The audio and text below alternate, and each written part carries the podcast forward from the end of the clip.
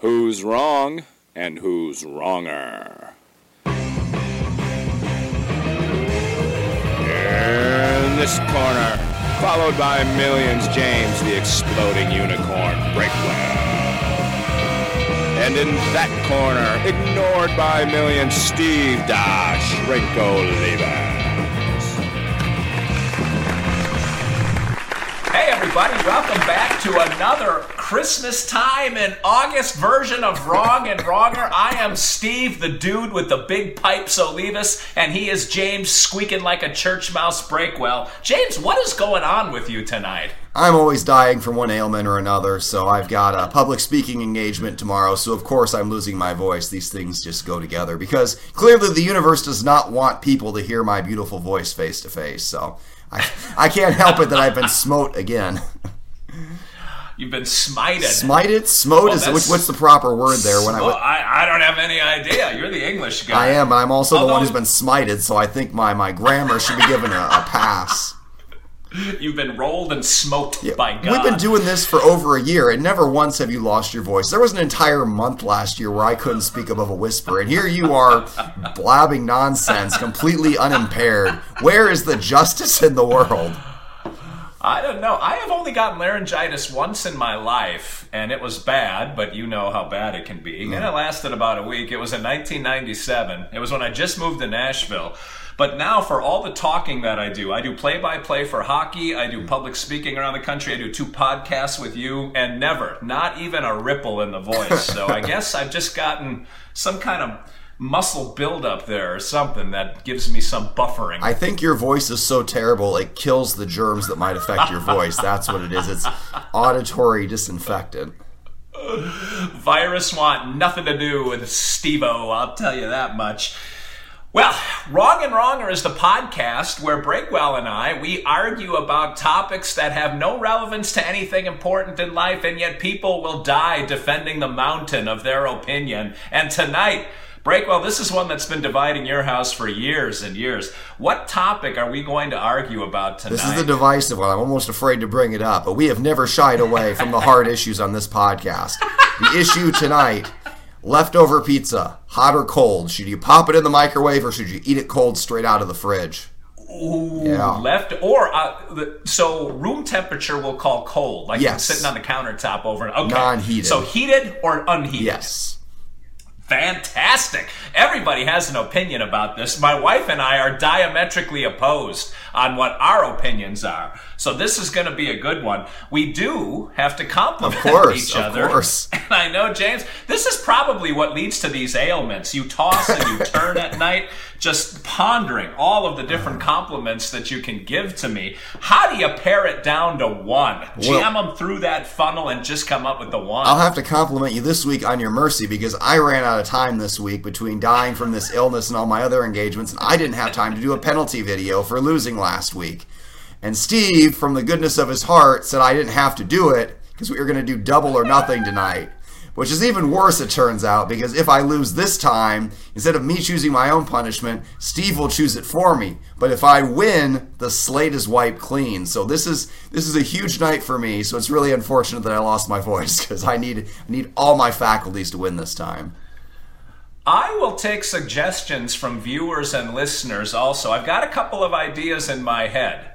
And I know, James, you and I were texting earlier today about some uh, music videos and ideas, but I've, I've got a couple on reserve. I'm curious what the viewers and the listeners would want to have in store for you. And so I'll take suggestions because I'm fairly confident I'm going to win the debate this You don't week. even know what side you are. Go ahead and compliment me so I can get back to destroying you. I'm wearing a scarf around my neck to protect against the evils of laryngitis. what do you got going on? I got laryngitis. That's what I got. It's making me tougher. My compliment to you harkens back to I, I have I have signed up and religiously read your newsletter every week because I got to keep up on all the developments in Breakwell's private life so I can know if I need to drive up to Indianapolis with bail money. and it almost happened this week. His house, he's got like a flop house for all the drunks coming through Indianapolis. They show up at his front door bleeding from different parts of the body. But my compliment to you is you somehow have married a girl who is way way better of a human being than either you or I. How does your wife conjure the empathy required to caretake for a bleeding, belligerent, drunk dude? I don't know. James, that was congratulations like I, to you. I was gonna keep my distance. Like this dude is obviously drunk. He's made his choices for the night. We're gonna let the authorities handle this. And all of a sudden, my wife is six inches from his face, mopping up the blood. I don't know what's going on here. And then once she's in the fray, I've got to go in too. And she was super nice to him too. She's not even not that nice to me all the time. I guarantee you, if I got drunk and flew off a bicycle, she would not be that pleasant. But apparently, for strangers, it's different. So yeah, I don't know how I ended up with her, but she was definitely at her best that night. Uh, nurturing to the injured before he could be carted off in the ambulance and then written up for a DUI on a bicycle. So it was it was an eventful night. Is that a thing? DUI? Yeah, actually, you can get a DUI on any vehicle. You can get a DUI on a riding lawnmower, on a forklift, on a horse, anything you're riding. But in practice around here, they won't write you up because they're just proud that you're on a bike and not driving a car to kill somebody. So I guarantee you that guy got a pass. I mean, other than his emergency room bills for all the big gashes from flying off his bike, yeah, I'm, I'm sure he didn't get a DUI, even though technically he should have. Man, I uh, wow. All right. Well, next time I'll have to imbibe when I come to your house, so that uh, I can fall down the front steps, sue your homeowner's insurance, and still get caretaken by your wife. It'll be a win-win. there you go. You, give that a try. We'll see how it turns out. There'll be a door slamming and a deadbolt clicking. That's all I know. All right. Well, the compliments are out of the way, and that's too bad because I do. My heart throbs every time you come up with a compliment for me, and uh, this will kick off another night of tossing and turning as you think about next week and the penalty video. But we'll get to that at the end of this beatdown. The Guam Quarter of Fate shall decide which of those two sides, heated or unheated leftover pizza, you will debate, and what will the two sides represent? Heads, I'm heated. Tails, I'm cold. I already know what it's going to be. heads, you are heated. Tails, you. Oh, it is heads too. heads and Breakwell is heated. Yes. There, there- You, sir. There is a reason that in every pizza commercial out there, they don't show cold pizza coming out of the fridge the second day. They show piping hot pizza straight out of the brick oven with melted, gooey cheese. That is how it's meant to be served. So on the second day, it just makes sense that you're going to heat it up again and serve it as it was originally intended. If pizza were truly meant to be served cold, you could just you could eat frozen pizzas. You just take them and crack off a piece, and nobody does that. Nobody wants them that cold. What? I think deep down we all want piping hot pizza, and some people are worried. Well, if you reheat it, the crust won't be quite as crispy. There are hacks for that. You can you can heat it under like a, a, metal topper, or you can put it in the microwave with a glass of water. There there are entire YouTube videos about how to have the perfect reheated pizza experience. In that way, the cheese melts in your mouth all over again. Who would want to take that away with with lukewarm, you know, cold, you know, just all of those things? They kill the flavor. And if you like your pizza that way, Steve, you are a monster. No, no, no. You know what I want? I want convenience. The day after a big pizza party and I'm wandering down the steps in my underpants and mukluks, I don't want to go through this 12 course Julia Child meets like Martha Stewart endeavor of Rachel raying that pizza bag to life. That uh, you get the Bunsen burner going, you get the microwave going, you got the heat from the sun, and one of those things that cooks the underside of your chin when you're out on the beach. I don't have any of that, man. You know what I have? A scissors. And that thing will cut off the appropriate. I don't even own a, own a pizza knife, a pizza cutter. It's- oh my gosh. If you wondered the state of Steve professionally, this is it right here. Cutting his pizza with scissors. They're, they're the same ones he uses to cut his hair, just so you know. yeah, like I cut this hair. anyway, why prune a dead tree? That's the way I look at it.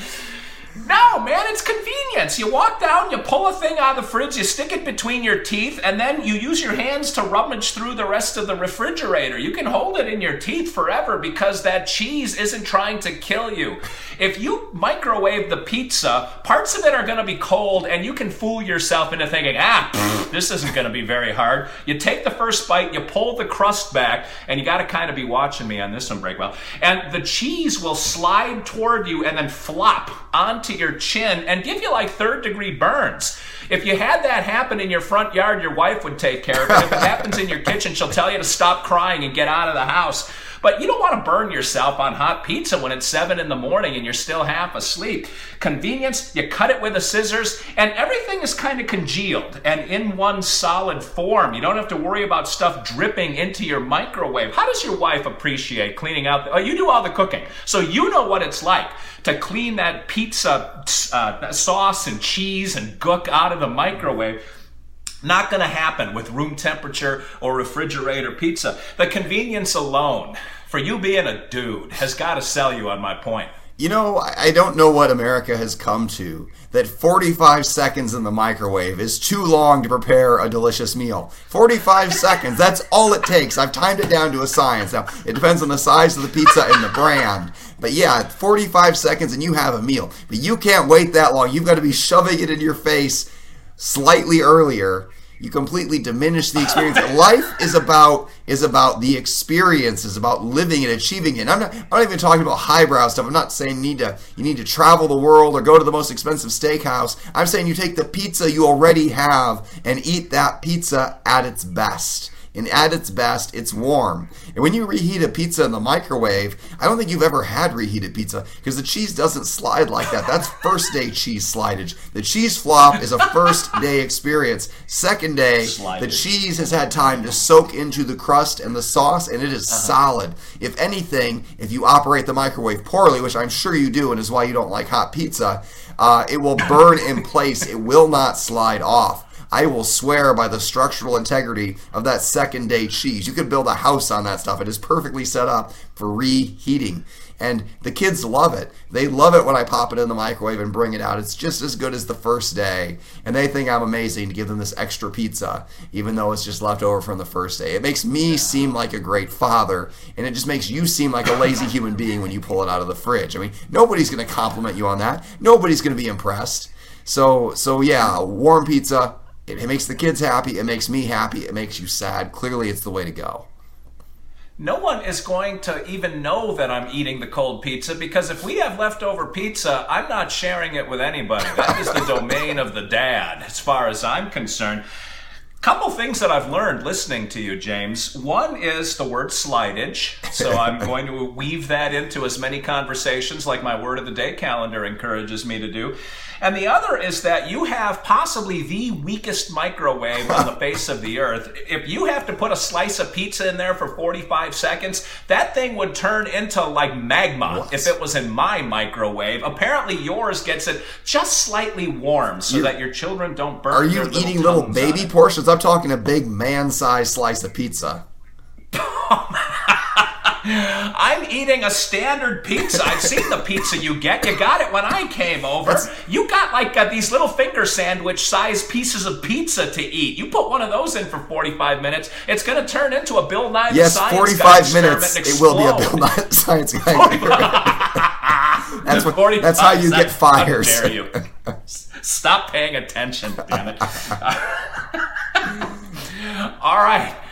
Let's try to wrap this thing at around 15 minutes, James, because that was originally our intent, and because of you, this has bled well into the several hour territory. I gotta rein you back in. You're nothing but a chatterbox today, and it, it, it sounds like someone's stepping on a dog's squeaky toy. All right, so if you want to save me in this double or nothing penalty bet and declare that warm pizza is better, vote for 46. If you want to vote for Steve in his insane cold pizza argument, vote for 98. At least you're impartial.